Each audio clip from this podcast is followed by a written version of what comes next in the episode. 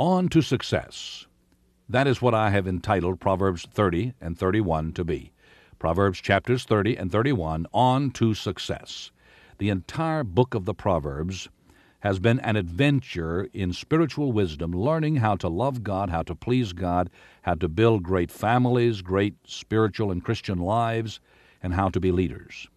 Humility is not a virtue that is commonly applauded among men. However, Jesus commonly cited the high value that his heavenly Father places on humility. One of my favorite passages in, is in 1 Peter chapter 5 verse 6. Humble yourselves therefore under the mighty hand of God that he may exalt you in due time. Here we are told to humble ourselves under the hand of God. True humility can be acquired only by the person who aspires to know God. When I think of humility, I'm reminded of Isaiah's words. Isaiah 6 1 In the year that King Uzziah died, I saw also the Lord sitting upon a throne, high and lifted up, and his train filled the temple. And then the scripture says, when he saw that, he humbled himself, he fell before God, and said, Woe is me, for I am a sinful, a wicked man, and uh, all because his eyes had seen the King. Humility is based upon a personal relationship with Christ every moment of your life. Isaiah viewed himself as unclean in the presence of God. True humility always leaves a man feeling a sense of need in the presence of God and a desire to be more like Jesus.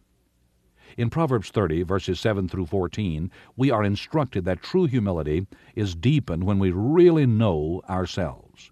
Here, the writer petitions the Lord to remove from him vanity and lies. The maintenance of humility is dependent on a biblical assessment of my need. Romans 3:23 All have sinned and come short of the glory of God. I am part of that all. I have sinned. Every day I must come and claim 1 John 1 9. If we confess our sin, God is faithful and just to forgive us our sin and to cleanse us from all unrighteousness. The heart of man is desperately wicked. Who can know it? Jeremiah 17 9. So we need to know ourselves. Christians have a treasure inside them as well. We're indwelt by the indwelling Christ, the Holy Spirit of the living God. And so, although we in our flesh are wicked, Jesus Christ is holy True humility is strengthened when we understand that Jesus Christ is living His life out through us, and apart from Him, we are nothing. I believe with all my heart that humility is the virtue that pleases God most in the life of the believer.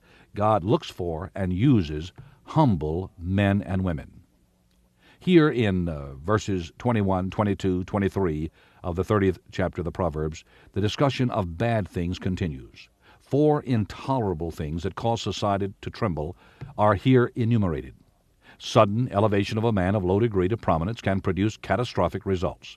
The man who is full of himself is a cause of great mischief. The odious woman is the one who seemed destined for singleness, but at last captured herself a man. Her conquest may go to her head. The handmaid who takes the place of her former mistress is also odious in her profuse revelry. We all remember Hagar in Genesis 16. And Proverbs 30 closes with a discussion of things that are wonderful. These things exist in stark contrast to the reprehensible things we've just considered in verses 21, 22, and 23. In verses 24 through 28, four things which are little upon the earth, but exceedingly wise, are objects of awe. The ants are little animals and are not strong. The study of the ant ought to make one believe in God. So much wisdom is programmed into their little tiny minds and the conies are very weak. They're also about as uh, about as big as a rabbit, but uh, the little animal is named for its habit of living in the cleft of rocks, in the clefts of hills and rocks. This habit gains the conies a high degree of security. They have no defense mechanisms, they cannot defend themselves, but they know how and where to hide. We too should know how to hide in the grace of God and trust in His protective love. The locust model organization and they model discipline. They have no king, but they march in perfect order. They are committed to getting a task done, and they remain in perfect fellowship for the accomplishment of their chosen goal. And then the spider. The spider models the use of resources beyond one's own to enhance one's security and enjoyment of life. The spider shows up in the palaces of kings. He is little, he's tiny, but he shows up in some prominent places. If we are faithful, as insignificant as we are, like the little spider, we too shall be led by the Lord into some very fine places of ministry and service. And finally, in verses 29 through 31, Four creatures that are stately in their demeanor are listed. These are all meant to provide us with models that will fill us with awe and resolve to walk in the perfect will of God, in harmony. The unflinching lion is first. His boldness serves as a model for all of us. The greyhound models persistence and the disciplined pursuit of objectives. The he goat is a climber, mounting ever higher. And last, the king, who marches on with vigorous resolve, trampling his conquered foes. God wants us to live that kind of a life. Chapter 30 The words of Agur, the son of Jakeh, even the prophecy. The man spake unto Ithiel, even unto Ithiel and Ucal. Surely I am more brutish than any man, and have not the understanding of a man. I neither learn wisdom, nor have the knowledge of the holy. Who hath ascended up into heaven, or descended? Who hath gathered the wind in his fist? Who hath bound the waters in a garment?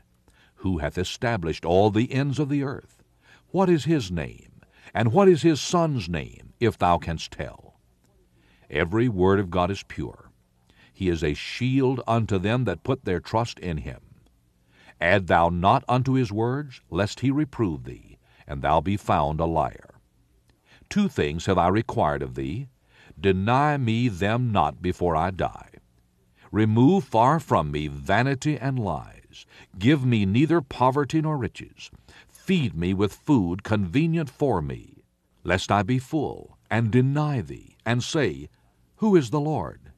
Or lest I be poor, and steal, and take the name of my God in vain. Accuse not a servant unto his master, lest he curse thee, and thou be found guilty.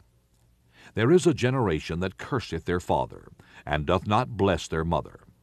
There is a generation that are pure in their own eyes, and yet is not washed from their filthiness. There is a generation, oh, how lofty are their eyes, and their eyelids are lifted up. There is a generation whose teeth are as swords, and their jaw teeth as knives, to devour the poor from off the earth, and the needy from among men. The horse leech hath two daughters, crying, Give, give. There are three things that are never satisfied, yea, four things say not, It is enough the grave, and the barren womb, the earth that is not filled with water, and the fire that saith not, It is enough the eye that mocketh at his father, and despiseth to obey his mother. The ravens of the valley shall pick it out, and the young eagle shall eat it. There be three things which are too wonderful for me, yea, four which I know not the way of an eagle in the air, the way of a serpent upon a rock, the way of a ship in the midst of the sea, and the way of a man with a maid. Such is the way of an adulterous woman. She eateth and wipeth her mouth, and saith, I have done no wickedness. For three things the earth is disquieted, and for four which it cannot bear. For a servant when he reigneth, and a fool when he is filled with meat, for an odious woman when she is married, and an handmaid that is heir to her mistress. There be four things which are little upon the earth, but they are exceeding wise. The ants are a people not strong, yet they prepare their meat in the summer. The conies are but a feeble folk, yet make they their houses in the rocks. The locusts have no king, yet go they forth all of them by bands. The spider taketh hold with her hands, and is in kings' palaces. There be three things which go well, yea, four are comely in going. A lion which is strongest among beasts, and turneth not away for any. A greyhound, and he goat also, and a king, against whom there is no rising up. If thou hast done foolishly in lifting up thyself, or if thou hast thought evil, lay thine hand upon thy mouth. Surely the churning of milk bringeth forth butter, and the wringing of the nose bringeth forth blood. So the forcing of wrath bringeth forth strife.